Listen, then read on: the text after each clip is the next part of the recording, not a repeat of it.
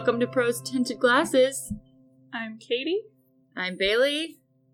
and we have watched Fantastic Beasts: The Secret of Dumbledore so that you don't have to.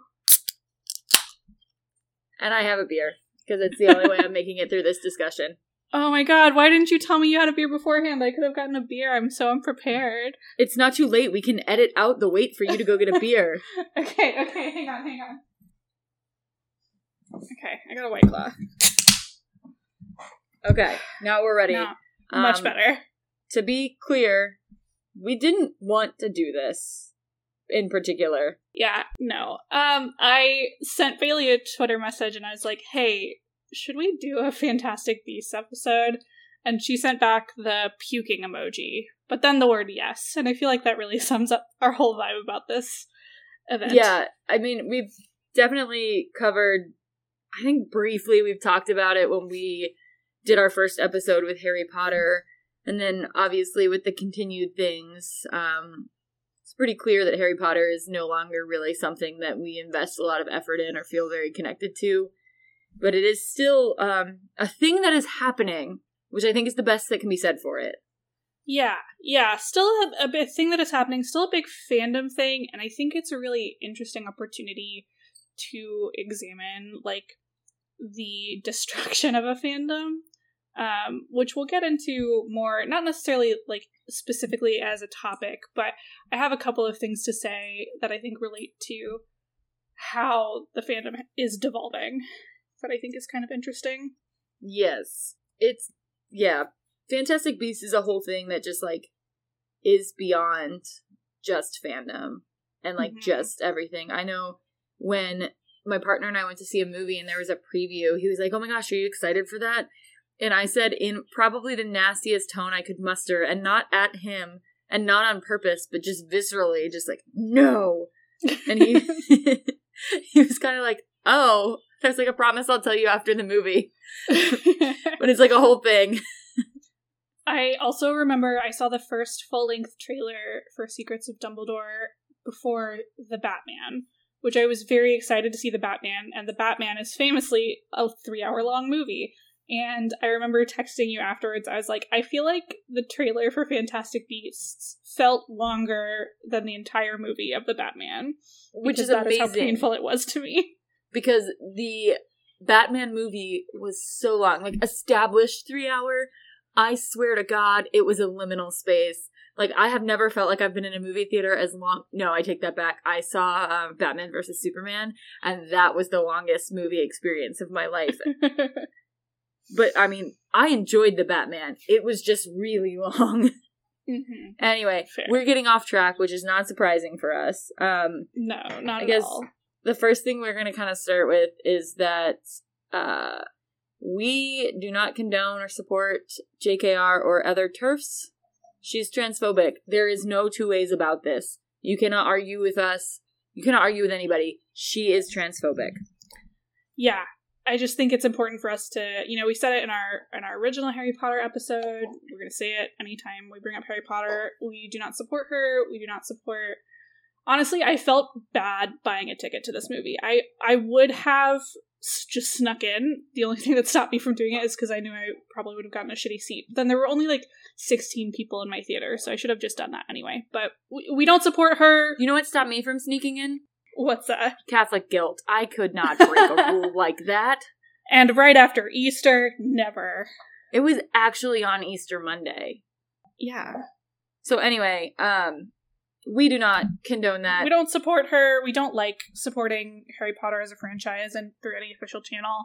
Um, you know, any I try and limit any spending that could somehow get back to J.K. Rowling's grubby little turf hands. This is the only thing I can think of that I've purchased with uh that is actually a licensed product in probably since she first masked off, which was the standing with Maya thing in 2019. So Yeah, I I was surprised at how recent it was. Like I feel like we have been stuck in this discourse for like a decade, but it, it was only in December of 2019 when she she went mask off, and then she posted her stupid little turf wars ep- essay in like mid 2020. it's the pandemic time warp, I think. Yeah, because we've all been like I mean, we were chronically online prior to that, but like the pandemic really chronically put us online in, in a whole different way. So, um, that is a whole thing. Yeah, And anyway, then- you get it. We don't like her. We don't approve of her. We don't support her. Um, it, it's just kind of a byproduct of like still engaging in fandom generally, not even the Harry Potter fandom that we have decided to do this. But- Yes. We'll move on for now. Unfortunately, moving on is another uh, deep sigh kind of moment because we want to mention that Ezra Miller is a is a thing that it there's a lot going on with them. Ezra is not in a good spot by all appearances. Yeah, did you see that they got arrested again in Hawaii today? Like they were Wait, arrested in again, Hawaii again? like again again. Like they were arrested like 2 weeks ago or whatever when this first discourse started, but they were arrested again today. Well, and they had a restraining order filed against them in the wake of the first arrest for their harassment at the bar. And so I just yeah, and as you said like Ezra is also supposed to be playing the Flash, so there's going to be Yeah. a whole thing So- with that. It's a deep blow to me personally. This is affecting the Flash and like the DC universe in general. But anyway, um we're not here to like comment specifically on Ezra Miller. They are definitely going through a lot. They should definitely uh seek some sort of counseling or help. I think even like aside from the fact that this franchise is a dumpster fire as is, and aside from the fact that J.K. Rowling is terrible, like maybe Ezra should not be a part of the franchise anymore if it does continue. Yeah, and this is especially because, you know, they made the decision to pull Johnny Depp and replace him with Mads Mikkelsen for his issues in the press related to his personal life.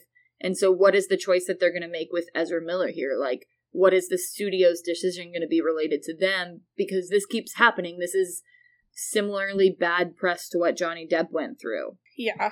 I like I don't know that that's a, a whole speculation conversation about the franchise that like doesn't even touch on the the movie part, which is what we're really here to talk about. We just wanted to get the nasty specifics out of the way. Yeah. So, you know, it, basically, this franchise is cursed in lots of different ways. And with that being said, we're going to move into just our, our spoiler warning, which are which we are remembering to have. Yes. Um, spoilers for all of the Fantastic Beast movies, but most especially the newest one. But also, I encourage you to just listen to the spoilers instead of going to see it. right. Uh, I think that is the quickest spoiler is that yeah, don't go see this fucking movie. Do not go see it. As they say on as they say on the Shrieking Shack to uh paraphrase a little bit here, please see another movie. Please see another movie. Also, listen to The Shrieking Shack. Yes. Okay, so uh, we're going to dive in by starting with the movies in order. So we're going to recap the first Fantastic Beasts and where to find them. The original attempt at re jumpstarting the Harry Potter universe. So, just a very quick recap of that film. Newt arrives in New York City with his case full of creatures. Some hijinks ensue, and he switches cre- cases with No-Maj Jacob Kowalski. Um, Tina Goldstein arrests him because she's trying to get her more important job back at the Magical Congress of the United States, or MACUSA. Uh, Tina, Newt, Jacob, and Tina's sister Queenie get into some shenanigans and some hijinks trying to get all the animals that escaped the case back. Tina and Newt were going to be executed at one point, but they got away. Meanwhile, there's this other Auror named Percival Graves who's just being sketchy all over the place. He's trying to get Ezra Miller to help him find an Obscurial, and is promising that Ezra Miller can be a wizard if he helps. Um, Graves thinks Credence fails and is a dick to. Credence. By the way, Credence is Ezra Miller. You've been using them interchangeably. You're right. Thank you. Thank you for that. Credence uh, is revealed to be the Obscurial. Uh, the gang tries to contain the Obscurial thing while Graves tries to get him back under his spell, and MACUSA tries to kill him. There's also some sort of plot about like a Muggle senator or congressman. I do not like. I watched this movie yesterday, and I don't know anything about that subplot. Uh, MACUSA goes, "Hey, maybe Graves is bad," and then surprise, Graves is actually Grindelwald, and specifically Johnny Depp as Grindelwald. And then Newt saves the day by obliviating an entire city with his big fancy bird, and then Jacob has to forget everything, which is sad. But then Jacob gets his bakery. That probably made no sense. I was like writing um, recap points like after I watched the movie. I don't know about that. To be fair, everything about this entire franchise could be summarized, in my opinion, with nothing makes sense. We put this subplot here, have fun with it. It will never come back up. Okay, to be to be fair though, this the first movie was pretty charming. I I was pretty uh, pleased with it. No, I was gonna say like I actually did enjoy the first movie when it came out. This was uh it was 2016. It was pre Harry Potter being like really that bad because mm-hmm. of JKR. It was well before her mask came fully off. Like back then, her worst sins that we knew about were like the cultural insensitivity of Ilvermorny's whole deal, also insisting that characters counted as representation because she like mentioned that they were she like mentioned they were gay or Jewish, but like after the books and it didn't say anything in the books, whatever. Um oh, also can can never forget her needlessly adding Potter lore, especially about pooping on the floor. And then like whatever the cursed child was. But like that was the good old days when those were her only public sins. And we were very excited for this franchise and in to be fair, it really lived up to that sort of like excitement. It was like a lot more whimsical. It was fun. There was one very important thing that existed in this movie, and that was the Fantastic Beasts. Mm-hmm. Um, it, there really was a focus on like these new beasts that Newt was uh like bringing in and introducing and using to help him solve it. And so, I mean, I I really honestly didn't think this one was that bad. Um I, my my summary thoughts were basically like honestly this one is fun and fine. I never hated it. It had beast intrigue and comic re- comedic relief. Yeah agreed 100% it was charming. It was whimsical. Newt was very cute. Um a lot of the characters i thought were good. Like Teeny, tina was fine. Queenie rocks. Jacob is extremely good. Um i liked colin farrell a lot as just like this menacing dude. Right. I I actually thought that uh, the Credence plot, like the red herrings revolving him, was was pretty well done, and like the relationship between Credence and Graves was really great. It was like menacing and predatory, but also like really believable with how much Credence like wanted a father figure and how betrayed he felt when Graves like kind of turned on him.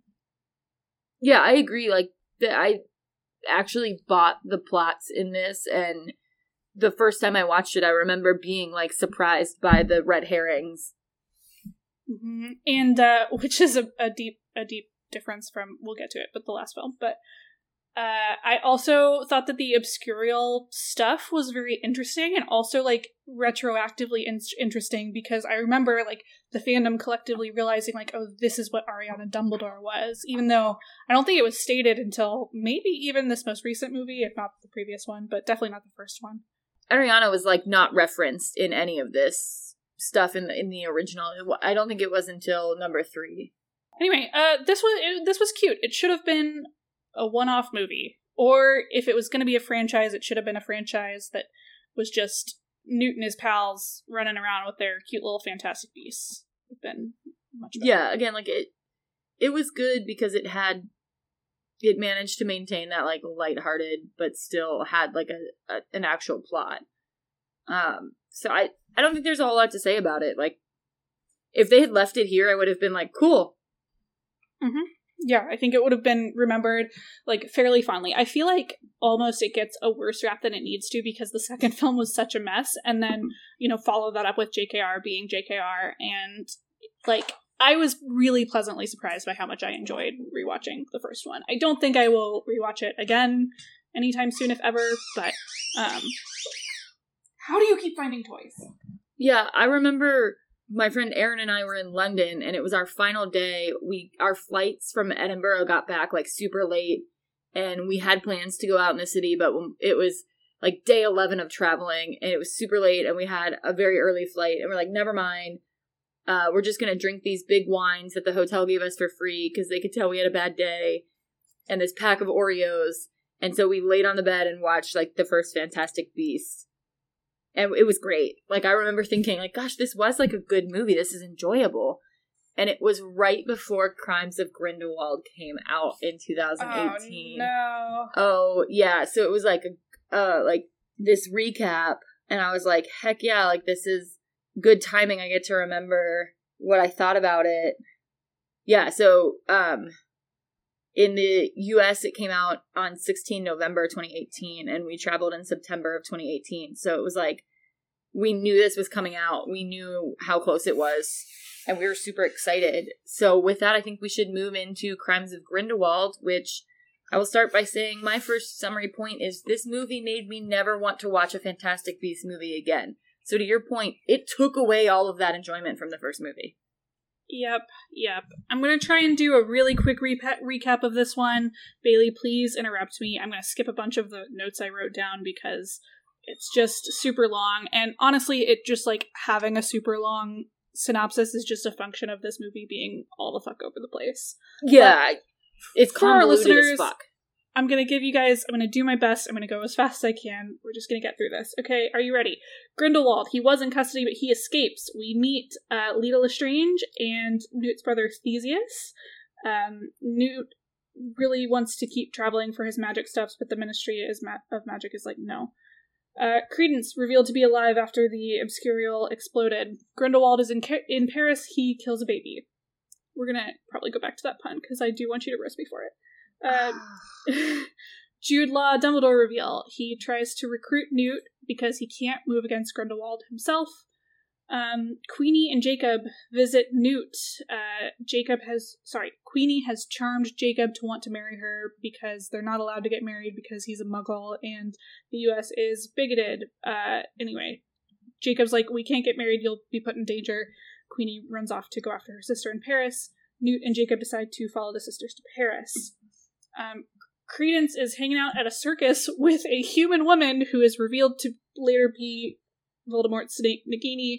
They escape the circus. Um, some dude appears and he's creepy and he's looking for Credence. He and Tina it like makes it seem like they're gonna work together, but then actually he kidnaps her. Jacob and Newt find her being kidnapped by them. They he kidnaps them as well, but then they all escape laughably quickly. Um, and his ministry friends go to Hogwarts, where Dumbledore is teaching Defense Against the Dark Arts. I hate this retcon. Also, McGonagall is there eight years before she's been born. Uh, they are asking Dumbledore to fight Grindelwald, but he can't, so they ban him from teaching Defense Against the Dark Arts. Queenie can't find Tina, and Grindelwald's followers find her and like manipulate her by being like, "Oh, sure is a shame you can't marry your Muggle." No, oh well, it's because they're in charge and not Grindelwald. But they let her go. Uh, it's revealed that Nicholas Flamel. Well, I guess we knew at this point that Nicholas Flamel was alive, but we see Nicholas Flamel. He's just a, an old dude. Yeah, like we get the backs, like we get the oh my gosh, Dumbledore was like no knew him and he's here and he has the stone still, blah blah blah. Because it's not until later that the stone gets moved to Hogwarts, and you all know that story. Hmm Uh, Newt and Tina break into the French ministry to try and find proof of who Credence is. Leta Lestrange is also there looking for proof that her brother is dead. Um, okay, this is the most convoluted plot part, and it was like told entirely through exposition, which makes it feel even more complicated. So I'm going to slow down a little bit to try and explain this. The creepy guy who kidnapped Tina earlier, his name is Yusuf. He thinks so his mom was kidnapped by Leta Lestrange's dad, and his mom and Daddy Lestrange produced Leta Lestrange, uh, and the mom died in childbirth. And then Leta Lestrange's dad married again and produced a baby boy. And Yusuf thinks that this baby boy is Credence. He swore to kill the only person that Daddy Lestrange loved. He was gonna kill Leta, but then it turns out Daddy Lestrange did not love Leta because fuck women. Um, so Yusuf has been trying to hunt down this baby boy, and Daddy Lestrange tried to hide the baby boy in America, um, and was like taken. the The baby was taken to a ship to America, and Leta was there, and they're like nanny or whatever. But then, what happened on the ship is that the baby was crying a fuck ton, and so Leta swapped him with another baby, and then the brother drowned, but the other baby survived, and the other baby was Credence. Did that make any fucking sense? It makes sense because, like, It has to, but it doesn't actually make sense because they wrote a horrible plot. That doesn't make sense. And it makes even less sense later when we find out Credence really is. But anyway, so that's like Right. the whole like that mystery that was delivered entirely through exposition was like the driving force of this movie, and it was revealed two thirds of the way through entirely through conversation. Very strange. And I remember being fucking bewildered in the theater because I was like, I did not follow a lick of this. Like, it Mhm. doesn't make sense. But I hated the movie so much I never looked it up. So thank you. Now it's been, what, four years and I finally know what happened. Yes. So that all happens. They determine that Credence is not the person Yusuf is trying to kill. Um, I don't really know what happens after this, but they're all at like a Nazi rally, well, like the Nazi being like the Grindelwald followers, right? And they're at like this rally where Grindelwald's like, I must save humanity. And he does like this weird hookah where he predicts World War II and like says that he's the only one that can stop World War II. So, like, canonically, Skull bomb. yeah, a skull bong. So canonically, the heroes of this movie want to stop Grindelwald from preventing World War II, which is just a baffling choice. Um, Credence and Queenie both join Grindelwald. Uh, Leta, oh, by the way, Leta was like friends with Andor, Newt's girlfriend in, in school, but now she's engaged to his brother. She says, I love you in the direction of both brothers and then sacrifices herself, so don't know what she was there for. Um, it's revealed that Dumbledore had a blood pact with Grindelwald, which conveniently the Niffler has now stolen from Grindelwald, so they give it back to Dumbledore, and that's why Dumbledore can't move against Grindelwald, because they made a pact. Um, and then at the end, I can't believe I'm going to say this is the most baffling part of this movie after everything we just talked about, but in the most baffling part of this movie, Grindelwald gives Credence a wand and reveals that Credence's real name is Aurelius Dumbledore and that he is Albus Dumbledore's brother. And that is how the movie ends. Again, this movie made me never want to see another fucking Fantastic Beast movie. Like, it was just that infuriating because it's like there were so many ideas, and it was like, let's put them all into one movie and just fuck it up. hmm I said this in my like comments as I was watching the third movie, but it applies here. It feels like J.K. Rowling took every idea she had ever had about the wizarding world, and it's like we have to do them all at once. There will never be another chance to reveal this information. So she just shoves like Nagini being a lady that's called a maledictus. Um, you know, she shoves all this Lestrange backstory in that like is not useful. Um, it's just it's just bizarre what she does. And it also, there are multiple moments where it like breaks established canon. Like, again, you post on Pottermore about McGonagall's age, and then you release Crimes of Grindelwald, and when people notice, you delete McGonagall's page from Pottermore so that this Mhm. information isn't there. But do you know what it is? The Wayback Machine. Like, yeah, Like she had an established birth year, and they just ignore it. Um, like not only that do they ignore it, but like in the books or the movies, I can't remember, but she like says she's been teaching at Hogwarts for like forty years or whatever in the nineties. So she started teaching at Hogwarts in the fifties or whatever. So like we know the year that she started teaching at Hogwarts, and this is like thirty years before that or twenty years before that. It's great. It's great. What? But like honestly, J.K. Rowling's biggest weakness, other than being a gross human being, is that it's always been that she's terrible at math. right. And like, it would be okay if it was like, oh, shoot, you're right. Like, we just thought it would be nostalgic and fun to include uh McGonagall in this. We screwed up canon. Whatever. Have fun with McGonagall. Like that would have been fine, but instead it was like they went back out of their way to be like, now there's no old canon information for McGonagall. Just so that we can make this work. And I mean, the other thing is like, did Dumbledore canonically teach Defense Against the Dark Arts? Uh, not to our knowledge. Uh, Like we were, we always knew him as a Transfiguration teacher, um, and so like the like retcon there is that oh well he originally taught Defense Against the Dark Arts, but then the Ministry banned him from teaching Defense Against the Dark Arts for I like I can't understand why that's a choice that made sense. Like other But than just like oh we're we're punishing you for not fighting Grindelwald for but like this doesn't have anything to do with it. But anyway, so then he has to teach Transfiguration.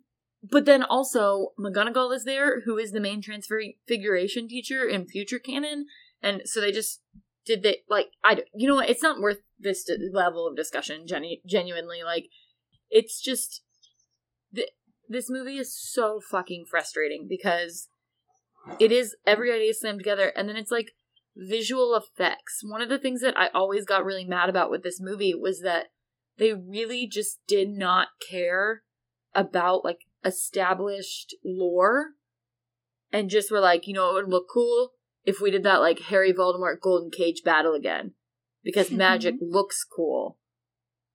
And they don't really actually care about like the established lore of how the magic works. Yeah, I totally agree. Like I I think I can appreciate a little bit of like, oh, they're adults and they can just do nonverbal magic and stuff like that, but like they're just throwing around killing curses, right? It, without without just... words, and they're just like little white curses that kill people. Like that's we right. really were taught differently than that, and that's on top of just like as you said already, how absolutely incoherent and convoluted this plot is, and for what? Because the stage that they set is not paying off, which like we'll kind of get to when we get to Secrets of Dumbledore, but like they made this huge story, and you're right this whole like side kidnapping thing with Yusuf and Let Leda Leda, sorry. And then she just sacrifices herself, so she's gone. And now we find out in Secrets of Dumbledore that like Yusuf is on their side and is now a major player in their plan to take down Grindelwald. Like what? Well, I'm not sure I would say major player to be fair, but we'll get there. But yeah, that whole plot was weird. I do want to talk about just like some of the stuff, like the nostalgia of like the Hogwarts scenes. Um, I really liked when Leta was reminiscing and like Leta was in Slytherin and Newt was in Hufflepuff, and so in my opinion, the original Slytherin with a Huffle buddy, very cute. Um, but on the other side, it feels honestly so cheap that they just like recycled Lupin's Boggart lesson and gave it to Dumbledore. but right, I- also that having been said, having been said, uh, Newt's greatest fear being working in an office was very cute, relatable king. Um, yes. And then I like that Leta's fear was just like an ominous singing white cloth because she's like riddled with guilt over killing her baby brother. Yeah, I I mean I agree. It but those those scenes felt like fan service in the worst way.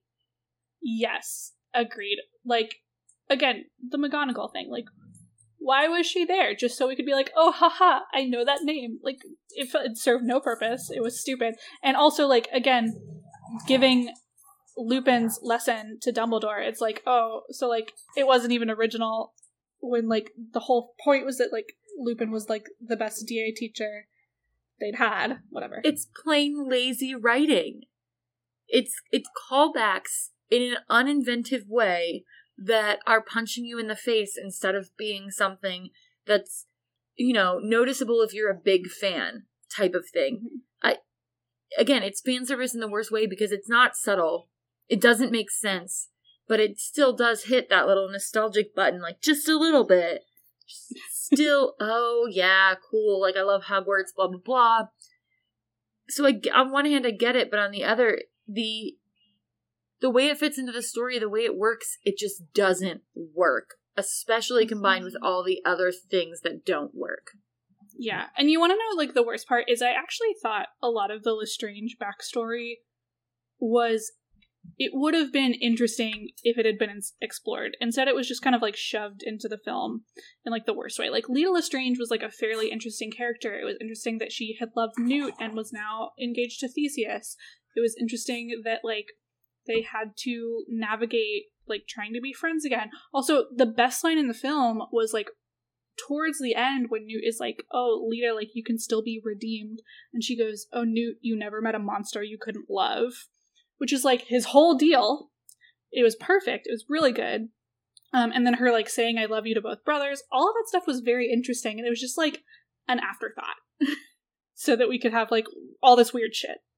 There's so much that happens in the movie that we don't get to spend adequate time with the yeah the interesting parts or what could have been interesting parts of the movie because instead we have to watch Johnny Depp smoke a skull bong and mm-hmm. tell everybody that they're all going to die. I yeah. The shoehorning of the allegory to the wars is just too fucking too fucking much. which I think is something I really got very focused on with movie three thoughts. hmm I, t- I do still have a few more things I want to t- touch on Hmm. on movie two, though. I wasn't ready to Um, move. I was just saying I think okay. like that part bugs me. It does. It's terrible. Um, my favorite Reddit comment from like the official discussion for this movie in the movie subreddit was the top level comment was I was expecting more crimes and more Grindelwald, and then the, the reply comment to that was and also more fantastic beasts and more finding them. And if that doesn't just sum up the movie, Yes, that was one of my big reactions was the beasts are gone. The charm of the beasts are gone. Like if the fantastic beast I wouldn't put them on my fantasy team. They don't get the ice time. Like uh, they get an occasional assist for Newt, like basically, but they're not they're not ranking. I'm not picking them. They're not there. I just your whole franchise, well, I mean they're they're changing that now, but like your franchise ostensibly is Fantastic Beasts and where to find them, and you you forgot them. Mm-hmm. Yeah, it's great. It's great. It's so good. I also like the change in scope of this in kind of multiple directions was so wild. Like in the first movie, Credence was like blowing shit up and like being an obscurial and being a menace all over New York. And in this shit, in this movie, he just like running around with a snake lady trying to find his mom. Like his motivations are so wildly different in a way that like does not make sense to me. It's his sad boy era. It really is a sad boy era. I mean, that's all I can say for that. Let me see if there's anything else before I get to like my last point that I want to make that is bad. Okay, I don't really have anything else to say except that the part at the Grindelwald rally where he's talking about like muggles are not lesser to us, they're just other than us. That whole speech sounds very uncomfortably close to JKR's TERF rhetoric. Like Yeah. Trans women are are fine. They're just not women. Like that's what J.K. Rowling sounds like. Yeah, she's like, they can do whatever they want just as long as I don't have to see, hear, or be around it in any way. Yeah, I I like I really I didn't like that. It made me feel bad. I mean, No. I, like I know that Grindelwald's the villain. Like Grindelwald is clearly the villain, but also like he's the one trying to stop World War II. So is he really the villain? Like he is, but like eh, like all the choices that she has made around him are bad. Yeah, this isn't even morally gray. It's just bad writing. It's just confusing. Yeah. It's just bad. I do think there is one thing that kind of jumps into book three, and I don't know if this is the best place to bring it up or not, but like, Nagini never comes back. Yeah. we- also, first of all, the whole Nagini thing so fucked up in the first place. Like, oh, you remember that snake Voldemort carried around? Turns out she's a human woman. Not just that, but like a canonic woman of color. Yeah, yeah. that that Voldemort keeps as a pet. Um, Uh, so just just all bad, and then is not referenced at all in in in movie three. yeah, so it's like there's the bad choice between like bringing her back and trying to like flesh her out and like justify her being Voldemort's pet, or there's the bad decision to like have brought up this fact and then never talk about her again. Like it just she played almost no part in the last movie other than for J.K. Rowling to be like, look at this. Um, and then for her to just have disappeared now is extra bad. I hate I hate everything. Right, and that's that's what it feels like though that it's very typical of the franchise to like get feedback that this was bad and instead of in any way addressing it, just hope we all forget it. That it will never come back up again because there's too many dead end plot points anyway. So if they just never talk about the Nagini thing again, then they won't have to admit that maybe it wasn't like a good choice in any respect. I don't know. So this is this is book. This is movie three, not a book. This is not a book. It doesn't deserve print. so we have moved on to Fantastic Beasts: Secret of Dumbledore, Secrets of Dumbledore.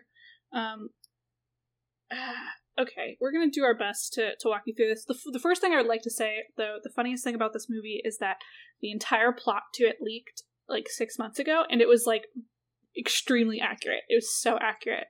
Um, so that was very funny to me that they just like let that happen. And I didn't read the leak because I just frankly did not care. So I didn't have any idea like um, what happened. I just went in blind, which frankly I don't think it made any fucking difference to my enjoyment of this movie.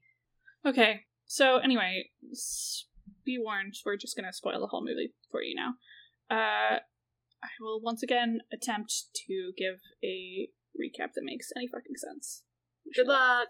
I would take it from you, but I don't want to. it's it's fair. So Dumbledore meets Grindelwald for tea, and he does explicitly say Dumbledore says the words "I was in love with you" to Grindelwald. So I don't know. I don't want to get too far into analysis here, but I do feel like this whole movie, they're like, see, they're saying the word love a lot, so you have to believe that they loved each other. Too as opposed too to like. As opposed to like developing the relationship at all. Okay. Moving on. Then Grindelwald has gone like totally mask off. He just wants to like kill all the muggles all of a sudden. Like last movie he was like, "Oh, we can coexist with them, but like we're better." This this one he's like, "I want to kill all of them." He is explicitly so running on a platform of I am starting a war with muggles. Yeah, which is not what he was saying last time. Interesting, interesting. Uh, Credence is suddenly very good at magic, which already doesn't make sense, but then later on it's revealed that it has been just over a year since the first movie. So it makes less sense. Also, his hair is really long now. I'm sorry, I'm commentating too much. I'm just gonna recap. I'm just gonna. Do you want? Do you want me right? to take over? Do you want me to try this? If you want to, you are welcome to. Okay. So then Newt goes and gets his brother and is like, "You gotta come with me, bro." Just kidding. No, I'm commenting already. it's hard, right? It's hard. I have so much to say. Newt and his brother go to meet Dumbledore in the Hog's Head, um, and they get recruited to help Dumbledore because Dumbledore cannot directly move against Grindelwald due to this blood pact. They bring in Professor Lally Hicks, um, Yusuf Kama comes back, and uh, Lolly gets Jacob Kowalski to rejoin, uh, which is good comment. Um, so then they all are sent their separate ways under the guise of like Grindelwald can sort of see the future, but if they all have separate plans and none of them know all the plans, it will be impossible for him to know what's happening because they don't know. He can't see the future if there's so many futures. So Yusuf goes in as a spy um, the rest of them go to Berlin and they are going around for the International Confederation of Wizards. There's an election going on, and um, basically, the German Minister of Magic, whatever choice name they have for him, the equivalent of Minister of Magic, is like, yeah, so we should let him legitimately have a chance so that when we beat him, everyone will be like, never mind, we don't support Grindelwald. Um, Lally and Theseus, uh, Jacob and Newt are at this like original rally. Newt is trying to deliver a message. It fails. Theseus gets arrested. Jacob tries to start a fight. He does this continually. Um, Theseus is then taken to some like supposedly defunct prison. Dumbledore shows up out of nowhere and provides a bunch of like MacGuffins so that they can get him out of prison and Newt goes, and with the help of his little creatures and some very quirky Newt things, he rescues his brother. They get out of prison. They meet Jacob and Lally, who were just at the like candidates dinner for the ICW, where uh, Queenie was there, and Jacob threatened to kill Grindelwald with his fake wand that Dumbledore gave him. Meanwhile, there was an actual assassination attempt made on one of the other candidates for the ICW. They all escape via a book port key that Lally keeps with her. They meet back up. Yusuf is still over there being a little uh, fake acolyte of Grindelwald. Credence is being weird and creepy and writing fog messages on the mirror to Aberforth Dumbledore. Ariana's portrait is in a lot of scenes, but she never says anything or moves. Yeah, I noticed that she does not move, and I was like, "That's like that's like the whole deal with wizard portraits." They yep. Move. Anyway, Anyway, sidetracked. They all get together in Bhutan where the election for the Supreme Mugwump of the ICW is, is happening. Oh my god, did we even talk about the Qilin? Anyway, this. We did not. That's when Credence gets really good at magic, is that he defeats Newt in a little mini wizard duel to capture this newborn Qilin, which is a magical creature that can supposedly see if you are pure of heart and is often used to indicate who you should choose as a leader. Unbeknownst to Credence and his little friends, the Qilin had twins, so Newt actually has like one Qilin and Grindelwald has the other, which he immediately murders in the very beginning of the film because he can get its its uh, talent for precognition. But then he Grindelwald then resurrects the Qilin and he takes it to this election in Bhutan because he is going to use this resurrected creature beast that he has control over to make it bow in front of him, indicating that he is the pure and right choice. The German Minister of Magic. It is unclear if he's like fully in on the fact that this Qilin is like not alive until the very end, but there's a mix up where they make a bunch of cases, which is a callback to the first movie about Jacob and Newt switching cases. But the actual Qilin is in one case that at in the very nick of time gets delivered in order to prove that Grindelwald is wrong. Everyone pulls their wands. He tries to kill Grindelwald specifically tries to kill Credence. Aberforth and um, Albus both send a protection spell which blocks the killing spell. Grindelwald escapes. Aberforth takes Credence home. Queenie and Jacob are reunited. Queenie regrets joining Grindelwald, and um, then we have like a cute little happy marriage scene. Did we reveal that Credence is Aberforth's son? No, I got distracted because I'm gonna be honest, this movie is his not as convoluted as the last one, but still like a lot of things happen.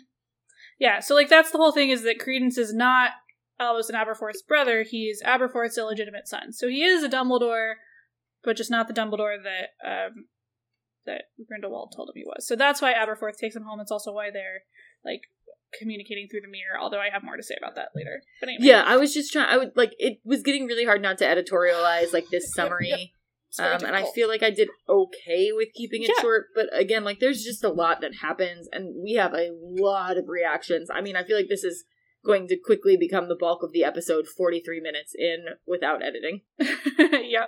Uh, I almost feel like we're basically just going to go through the summary again, but this time with our editorializations.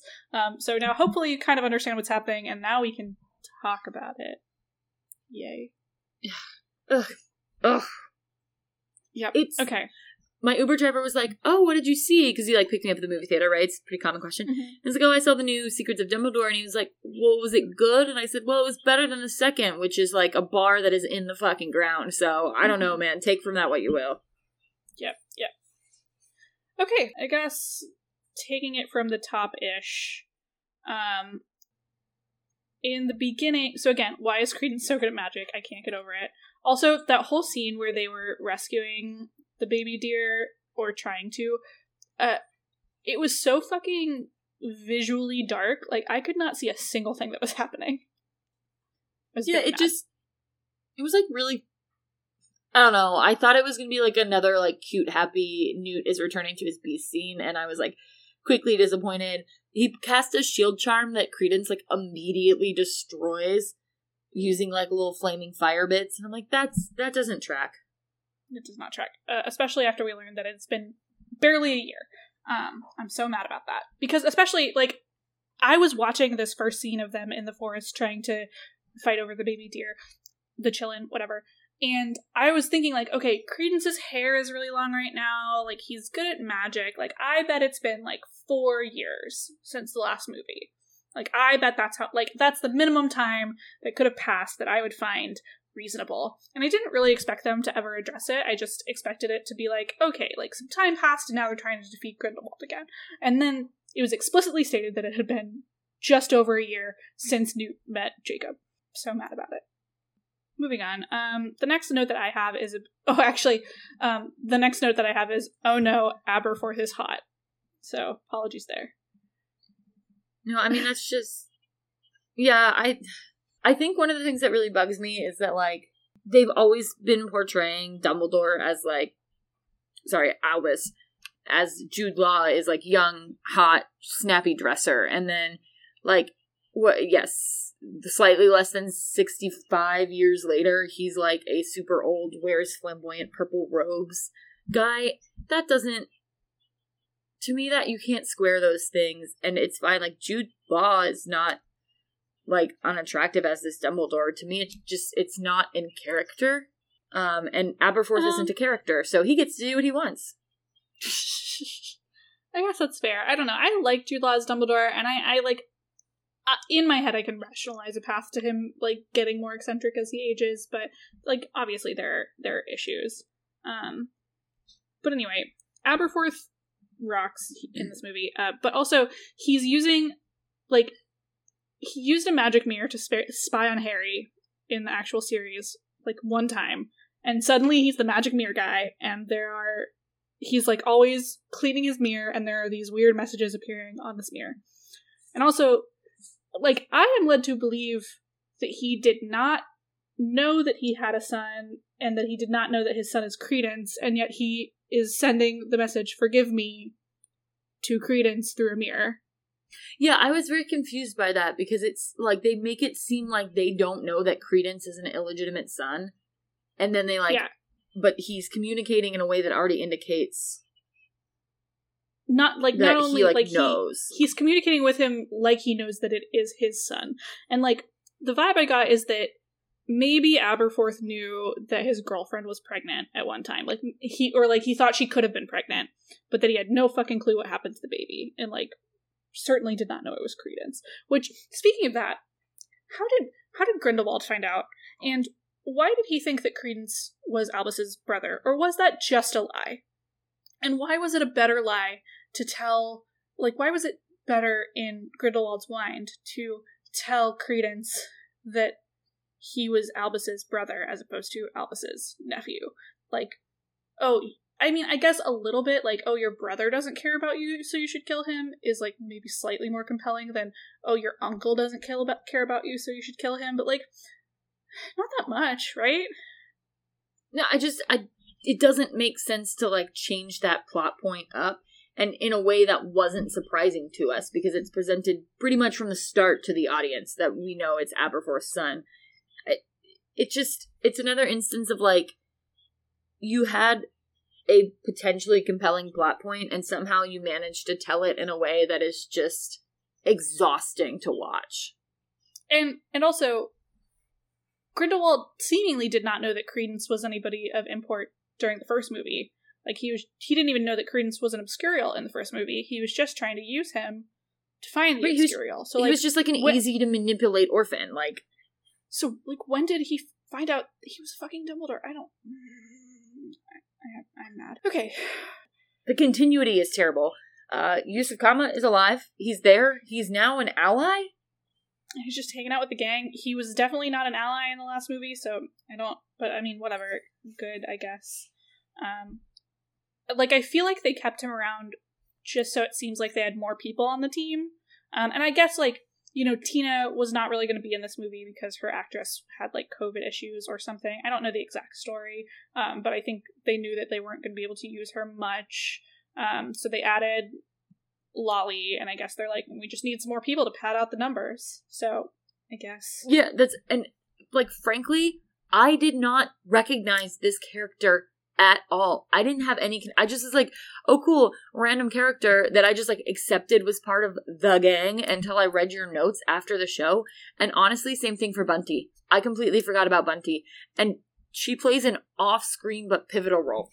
if we didn't mention her in the last one, Bunty is Newt's assistant, who's like head over heels in love with him, uh, and he doesn't notice. So Okay, major pet peeve of this movie is that they they like dialed Newt's like awkward inability to exist around other humans up to 100 and like the entire movie I felt like Eddie Redmayne was like hunched and turned and like never looking at anybody to a to a level we Uh, haven't seen. I don't agree. I think that that I think that that was pretty standard as to I don't know, maybe it's just because I have not watched the other two. Yeah. In a very long time that I like forgot how awful and awkward they made him, but it was like it's like painful to watch him interact. Yeah, I I don't have a huge problem with that. I think it's sweet. I like that he's so fucking awkward. I love I loved getting to see him interact a little bit more with his brother who's like normal and he's like like Newt, I love you, but I just don't fucking understand you at all. I thought that was I am swiveling. um yeah. I don't think you are. You know, I, I really did enjoy that, but I feel like there were some scenes where it was just like he was too awkward, and I was like, gosh dang it, I don't buy this. That's fair. Um. Oh, uh, they brought back too old Minerva McGonagall again. Why would they double down on it? Why? I I don't know. I see that's what's nostalgia is all I can think of. Oh, it just oh there was God. no reason. Like she, they could have just had any other character. They could have just not had that part. They could have just had somebody else tell them that they were letting Grindelwald stand for the election or whatever she told them, or that he he had been like cleared of all charges, whichever thing she was revealing. They could have just read that. She did not it have could to be it there. could have been like a literal messenger. It could have come by an owl. We would have loved to see Owl Post again. Okay. Mhm, mhm. Sorry, you said oh. What were you owing? Oh, the next point about Lally's accent. It took me at least half the movie to realize that it was, I think, attempting to be transatlantic.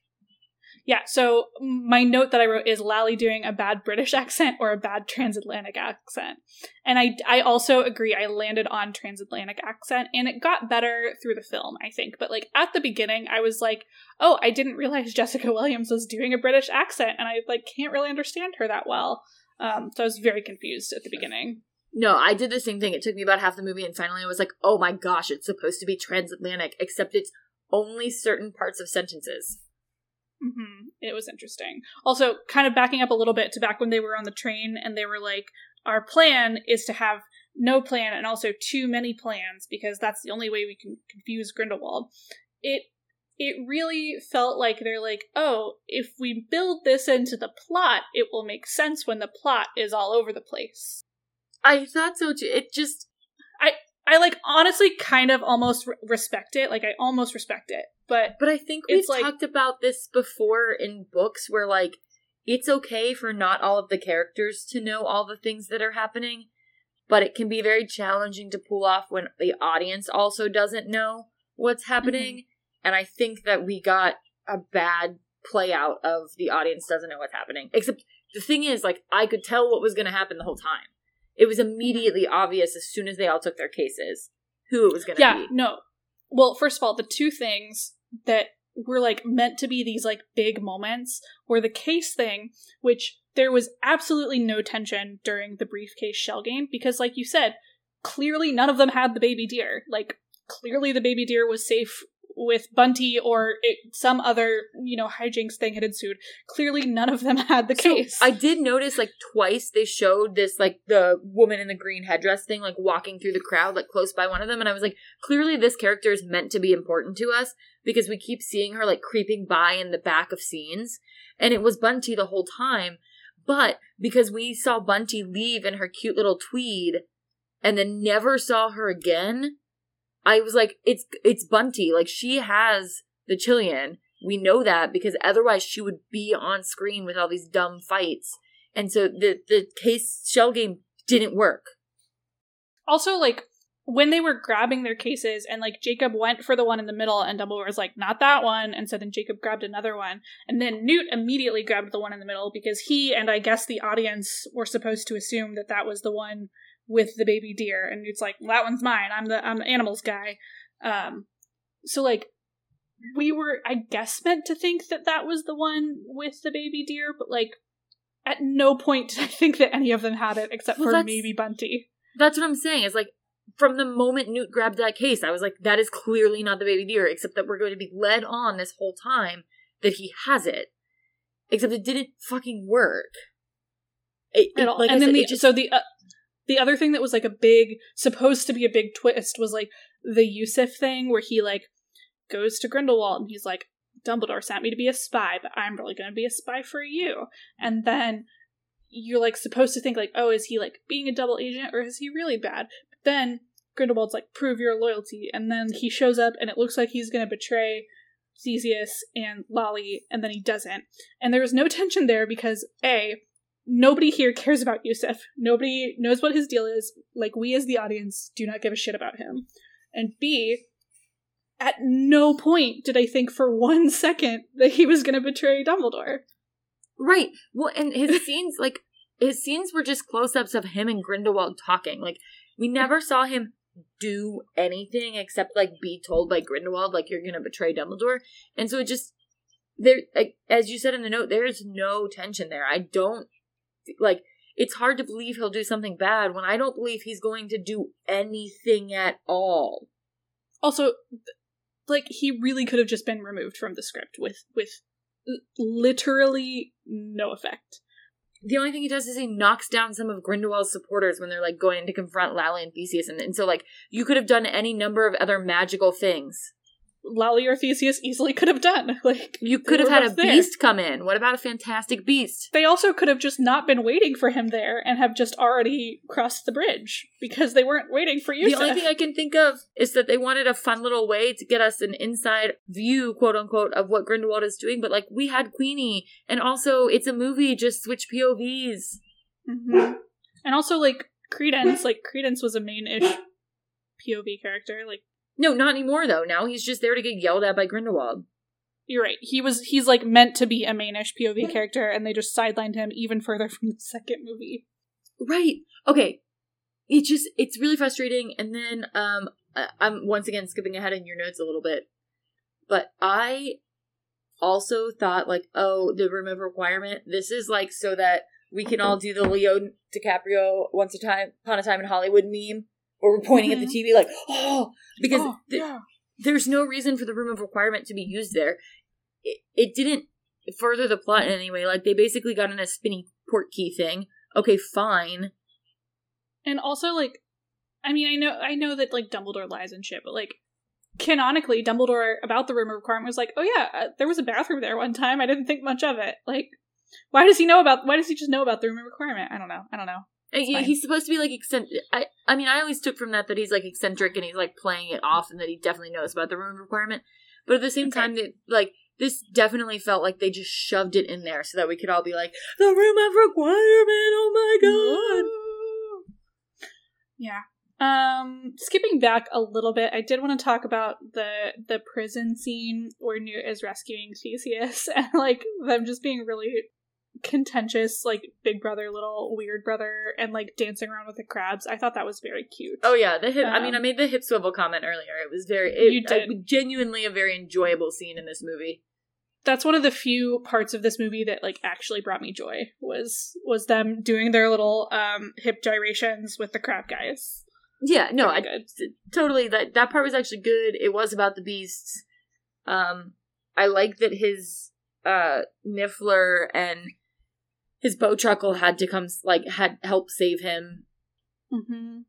Agreed. Very good. Skipping back forward to kind of where we were, where, we were that at the um the election in Bhutan.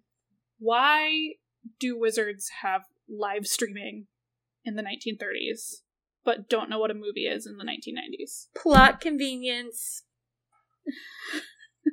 like yeah. just full like one of the the one note that I sent Bailey as soon as I got out of the movie, because I was, again, there were only like 20 people in my theater, so I was just taking notes. There was no one around me as I was watching it. And my favorite note that I made, other than, oh no, Aberforth is hot, was every world building decision they made is fucking stupid.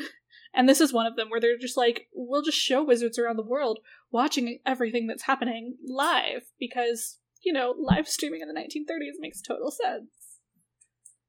Yeah, that's well. Actually, technically, it's 1927. Remember, there's been less than a year since the first movie. But well, but isn't it 19? I thought it was 1935 because I read somewhere else that they chose like the year before um the like Reich takes over. Okay, I was so that dramatic. they wouldn't have Nazis. According to the the Wikipedia, um, the second movie takes place in 1927, and this one does take place in 1932. So it is more than a year between them. So then why did she say that? Because no one that's like, involved in this has any ability to check for continuity errors. We see it over and over again. I I like it's such a small thing and it's driving me fucking insane. I'm so mad well, okay, it. so yeah, I mean that's well that's why I checked the dates originally because like yeah, Grindelwald's whole thing was like this war is coming, we need to stop it, blah, blah, blah. So I was like, I need to see how far out from the war this was. And it's true. In 1927, the like socio-political climate is very different than the socio-political climate in 1932. So it would look very different. And so maybe it does make more sense that he skips straight towards like total annihilation instead of coexistence. But like that needed to be potentially like a little more explicit. That also does take care of my one comment about the costume like not fitting in with the time frame that I thought it was because I also still thought it was like the late 1920s and I was like they don't look like that at all. They do look like 1930s. I will give them that. Like that does make more sense. Yeah. Okay, well, I'm going to be really mad about that for the rest of my life. That's okay. I mean, I'm going to be really mad about this movie for a long time. Also true. Um also like the whole thing about like electing the supreme mugwump being like this huge fucking deal but like and okay, caveat, I know that like the main characters in Harry Potter were children for the majority of the series, but like you would think you would hear like Arthur and Molly being like, "Oh yeah, we got to go elect the new supreme mugwump." If it was like a wizard worldwide election type of thing, That they're having rallies for. yeah. The only mention it like it's just mentioned that Dumbledore like was one at one point is the only like mention that it gets in the book. And that's that's again, it comes back to like this is just a bunch of ideas that she had for the universe that she's like throwing to a storyboard and and seeing what they'll let stick. And unfortunately, the answer is fucking everything. hmm Also, I was really fucking pissed that the baby deer bowed to Dumbledore. Um, I saw it coming like when the deer started walking down the first couple steps. I was like, "Don't do it! Don't do it! This canonically does not make sense based on the character we know. Like we are shown all of these things." he's shady as fuck. He just he just is. He's shady as fuck. Like And the thing is, he he mostly has good intentions, but like he's shady as fuck. Right. He knows he didn't do good, and he spends his whole life like trying to make up for that while accidentally still doing bad things in the service of trying to do a good thing overall. And so it's like bullshit. it. He's not pure of heart because that's not what this this little uh, qilin is looking for. I don't. Again, like all of this is so dumb. It's funny that you said these two like these two things. I also took a note um about like pretty much that, and um then I think yeah, that's I mean the next one you have the next one you have is um well second to next is like uh who will love you now Dumbledore. I like almost audibly groaned when that line was said. Um because number 1 like yeah, as you said they say love a lot. There's no relationship. It's just like who will love you now. But also number 2, we have spent half of this movie getting open fucking exposition from Dumbledore about what happened with Ariana and how he feels guilty about it, even though there's a whole huge part of the seventh book where we spend revealing this because it's some big secret Dumbledore has kept his whole life, but all of a sudden he's just like spilling his heart to Newt about it in the upstairs of the Hogshead. Like, I, none of it makes sense, and it just. I don't buy any emotional impact from the who will love you now Dumbledore line because it's been shoved in our face for so long that Dumbledore thinks no one could love him. Like, And the other thing about the whole Dumbledore Grindelwald relationship, and in particular the Blood Pact, is that it takes this thing about Dumbledore that made him a really interesting, really flawed character because in the original series, he like he wouldn't move against Grindelwald because he still loved him and he knows that it was the wrong thing to do and he has a lot of guilt over it. And they took this like really interesting aspect to him and they're like but actually he could never move against him because of a blood pact so like he would have if he could have but he just couldn't shrug like yeah, that actually, and then, like, to the next point of the Blood Pact when it broke. Like, made no sense so stupid I, I also took notes in my theater because, first of all, my screen brightness is never above zero. Um, It Mhm. personally hurts my eyes to look at anything brighter than, like, um, a black room. So, my screen is not bright, and I had it in between my legs, and there was no one within five seats on either side of me, and I was in the top row, so I was like, I gotta take notes. It's Oh, for the pod totally fine but I was getting so angry about that because it's like, okay, so now we're just like doubling down on the like Dumbledore relies on protective magic circle back that no one else would have known existed because him and Aberforth both sent a spell at the same time, so it stopped the killing spell. So basically, that retcons that like Harry isn't really the first person to survive it because theoretically there's no shield spell against like the killing spell. uh It's a bit of a stretch. Yeah. I know. I'm just mad it's a bit it. of a stretch just because the the killing spell did not hit credence and because it was like nonverbal so like it was one of those newfangled nonverbal killing spells but not necessarily that i could ever i don't know this whole mo- I, I hate everything it's fine no, I know, but I'm just saying if this was, which the intention was clearly like he was going to kill Credence, Mhm. and the the unforgivable curses theoretically like there's no way to shield against them except like not getting hit by them. And it was bound straight for him and they used two other they used two spells to block it which theoretically there aren't spells that block it. You just have to miss the spell.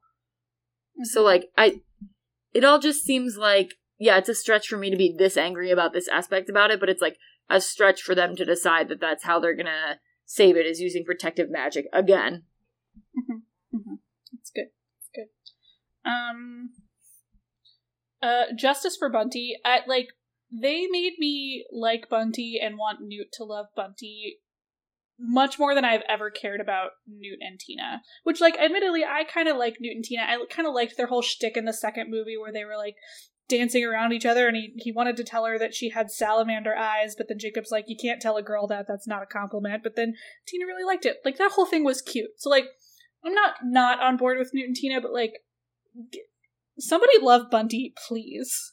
Right. I I mean, I don't know. I didn't have thoughts about Bunty because I didn't realize that she was a character we'd fucking met before until I read your notes after the movie. Um, also, regarding Bunty, she clearly asked the leatherworker to make six cases. Half a dozen. There would be, which means there would be seven total cases, but in the end, there are only five. So, like, where are the other two cases? Like, how is J.K. Rowling this bad at fucking math? Well, it can't, but it's just continuity. Like someone else read this script.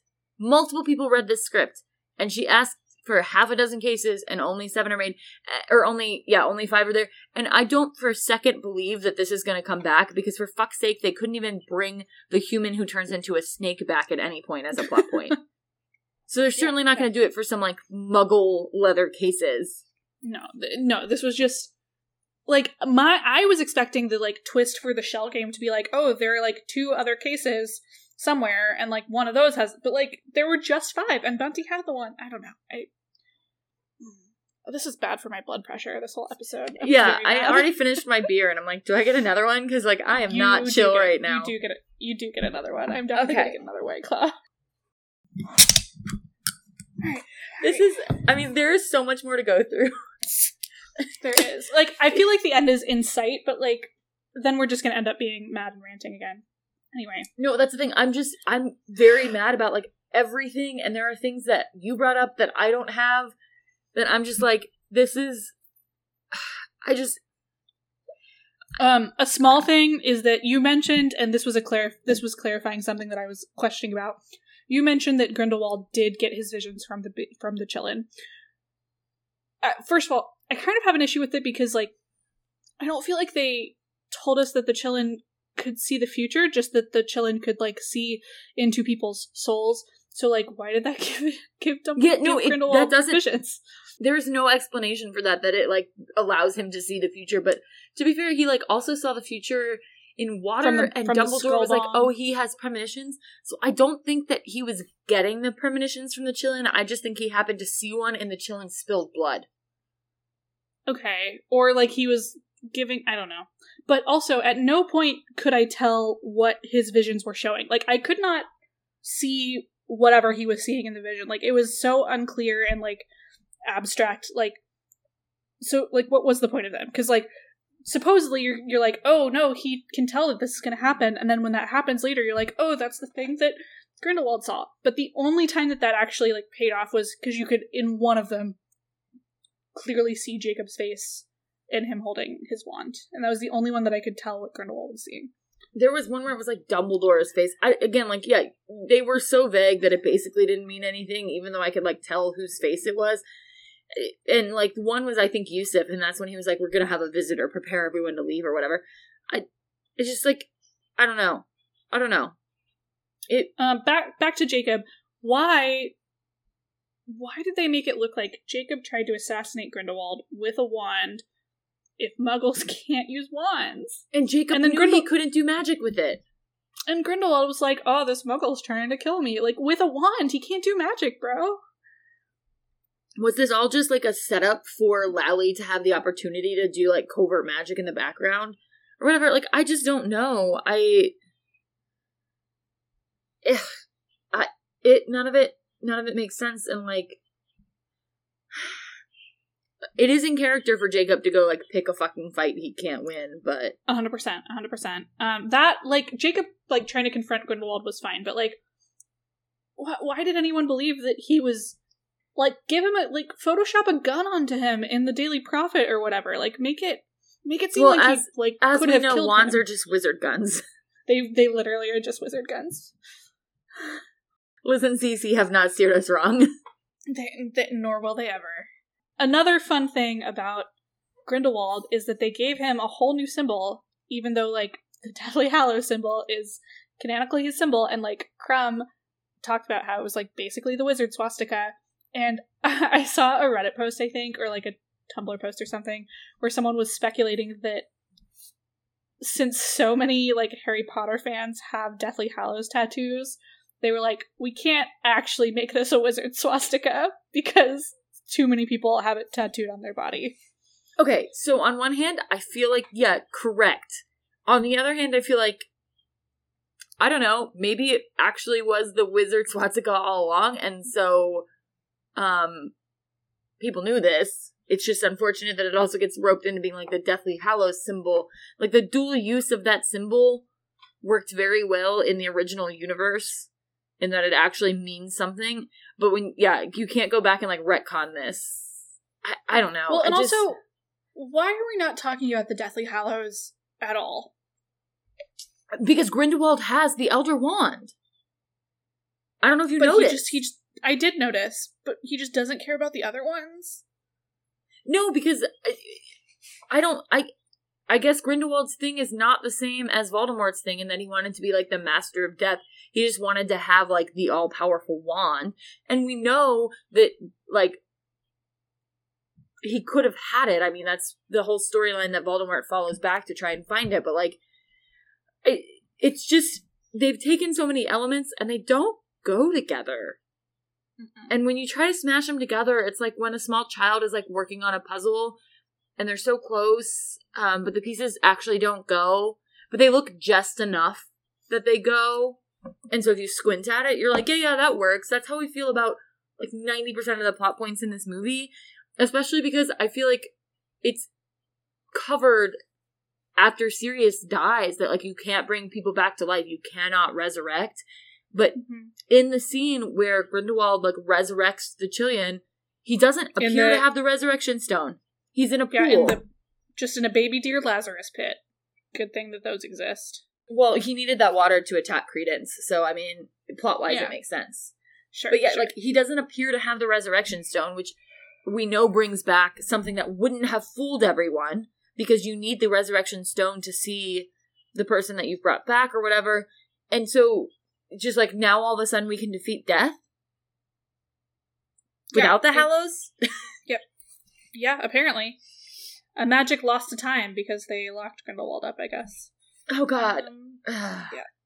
Uh, there was something else I was gonna say, but um, hilariously, just kind of as an aside, when I was like going to buy my ticket for this movie, I had to scroll like pretty far down my AMC app. Like, even though it's a new release, it was not at the top, and it feels pretty funny that just everyone's trying to bury this film.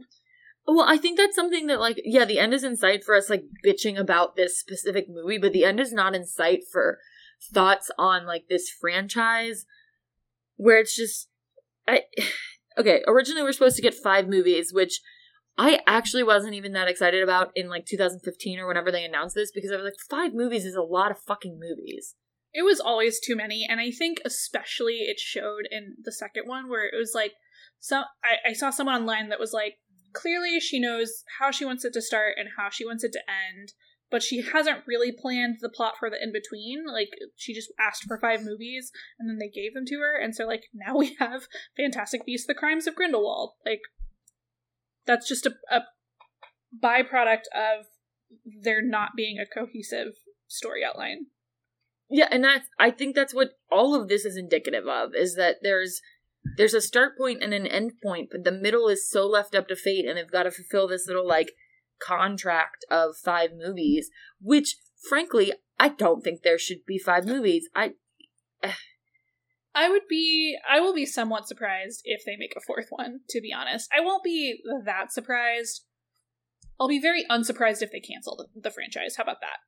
Um, Yeah, I just feel like- super surprising if it continues, but I will not be surprised if it ends. they have pulled so much star power into this and it's it's bombing because the second one was so freaking bad with everything that's going on no one wants to be a part of this franchise because as we already covered it's not just like the author of these books and main screenwriter being like a dangerous TERF it's also that like multiple actors involved in this franchise have had major scandals have dropped have been unable to participate for valid personal reasons or because decisions that their personal life led other people to make, i.e., Johnny Depp getting pulled, mm-hmm. versus the actress that plays Tina deciding not to be as involved.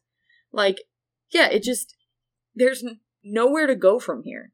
And we're in 1932, and this whole allegory about the war is so heavy handed. Where are we go? Are we actually going to get into this? Well, and also, isn't it like canonical that Dumbledore defeats Grindelwald in like 1945? Which, again, we know that they don't actually care about years or continuity, but at this point, like the blood pact is broken, so it basically means that Dumbledore is going to sit on his ass For, another 13, years. years. dur- while there's like this major war that Grindelwald is advocating for. So I, I do I guess we kind of get back the like Dumbledore could have moved but didn't and like maybe that's what he feels guilty for but like at this point that's such a shitty like story decision to let it fester for 13 more years.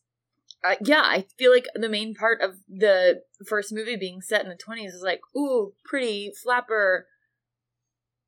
And not anything to do with like the fact that they're gonna have to build a freaking timeline across uh, two decades for this. I there's just so many issues. It's incoherent. They should have had five freaking outline scripts on the table before Mm-hmm. they went into this it, and frankly it's just not interesting anymore like It we're really talking isn't. about this out of a weird sense of obligation for a fandom we were part of for multiple decades like Yeah. I think if there is a fourth movie, two things. Are, first of all, I think that they should just recast Grindelwald again. I think they should just have a different Grindelwald in every movie. I mean, to be fair- insist on keeping going with this. i really liked the way mads portrayed grindelwald Mads But- was great. This is not a knock on Mads. I just think it would be funnier to just keep recasting him. well yeah At this because this we're at our third grindelwald on the third movie so yes give him a new face do Mhm. it Mads was Mads was good though. The other thing that I think will happen, my prediction, if there is a fourth movie, based on the fact that basically the only redeeming qualities of this movie and like the films in general are that Jacob is so funny. I love him so much. Um, his little his little quips and cracks, and he's just being a little fish out of water guy. Great. So I think there's if there's a fourth movie, it's just going to be eighty five percent Jacob cracking jokes because that's the only way to get someone to like this movie. I would watch a Jacob spin-off. I would watch I would probably watch five Jacob Kowalski spin-offs. Easily, easily. And like have have Newt pop in, okay? Yeah. Have Newt make Just a like- little appearance. But it's not about him. just give Jacob a, a movie about his little bakery. Talk about him like struggling through the through the Great Depression and like Ooh. coming back up, and he- Queenie can be around being cute now that they're back in love, Yes. and Newt Fun can pop in occasionally. Fun idea. The entire franchise is now just the follies of wizards visiting uh, like Jacob's pastry shop and like telling him things that he does not understand and him having to just like go with it and try and figure out what they need or want. That is genuinely a really good idea, and I would watch. It's a the fuck out sitcom. it. Oh, TM, TM, wa- TM, TM, TM, TM. Bailey's idea. If this happens, Bailey gets money for it. Um, I agree. I think it would be very charming. Give him all the things. Yeah. Um I mean Jacob is like the bright spot in these movies. That is hard to be argued with. There's so many bad parts. We have covered them extensively. There are like a few things that were fun about it. As I said, it was better than the second movie, which is a low bar, but Yeah, still means improvement. Mhm. Agreed. Um, really the last thing specifically that I want to talk about, it kind of circles back to what I mentioned at the very beginning of when we started recording this about like the the decline and like the destruction of the fandom is that like the people who still participate in the fandom and the people who still want this franchise to succeed are so desperate to make this like a an iconic gay love story between Grindelwald and Dumbledore. And I just, because I was like, I clicked on a BuzzFeed link that was like reactions to Fantastic Beasts. And a bunch of them were about like the scene where they duel to a stalemate and end up with their hands on each other's hearts and being like, this was so powerful. And I'm like, That eh, felt so like, cheesy. I gagged on my French fries. to be honest, like, that's the one part that I was like, okay, that one's like fine, but it was certainly not whatever all these people on Twitter are trying to make it out to be. And like, again, I've, I've made the point, Bailey's backed up the point, them saying a bunch of times that they have loved each other is not the same as like developing a love story. No, it's not. There was another fucking news story about this movie, and I remember something popped up on my like Reddit home feed from r slash Harry Potter about like, oh, this happened, and there were so many comments that were like, I don't care what other people have to say. I'm gonna go see this. Like, this is important to me that this franchise happens. And I'm like, why? Why? Can you explain really this why. to me? And people would ask that, and basically the response was like a super combative, like, oh, it's just like, how can it not be important to you? Why can't you just let people like what they like? And it's like, well, this is this is harmful rhetoric from like the author who continues to push it and in the same vein of like um the new video game with the all that like it is directly demonstrably harmful and like by refusing to acknowledge that you're putting your enjoyment over other people's safety and it's really fucking frustrating and i know that we paid to go see this movie and so we don't have a ton of room to talk but like at, least there's one little part of me that's like well shit at least we're not out here like advocating that people should support jkr hmm Yeah, I definitely felt conflicted about like paying money, like I said earlier, to see the film. I do think, for the most part, I feel kind of the same way I do about like climate change and like other sustainable practices, where it's like making a decision one time personally is like not the same as like corporations needing to like limit their CO2 emissions, right? Like us going to see a movie one time and also advocating quite strenuously for other people to not see it is not quite the same as like if Warner Brothers keeps giving J.K. Rowling movies, you know? I don't feel great about it, but I don't like I don't think that we're the problem here necessarily. This is the same thing as like when they're like, use your reusable shopping bag, but the fucking pallet of shipment comes in plastic wrapped with each individual shipment item wrapped in a bag of plastic and each set of 10 in like another thing of plastic. Like, Katie, I know you worked retail for a long time. I worked retail for enough years to know that like the insane amount of plastic produced by one single store you It's- couldn't it's produce in a year as an individual consumer. Um, so yeah, it's just like the drop in the bucket. Like we should all do what we can to minimize. Obviously, I'm not Mhm. saying like go get plastic straws and just like throw them in the street. Like don't make it rain plastic straws, and don't go see fucking Secrets of Dumbledore 25 times with all your friends. But like Mhm. you, there is no way to completely remove yourself from problematic situations and i understand that and that's a, it's a very fucking shitty argument that a lot of people use to say that like they can like what they like but on the other hand it's also the same thing that like you cannot like completely cover yourself in guilt for something that you Mhm. don't have the impact on Yeah, I like I agree. I again, I don't feel great about paying for it, but I I don't feel like you and I going to see it so that we can talk about it is like the greater problem with everything that's happening with J.K. Rowling and the franchise. No, I, I don't think so either. So I think, in conclusion, this movie is just as fucking terrible as the first couple. Truly. And you should not go see it. No, and you should always listen to us because we're right. And we should say it.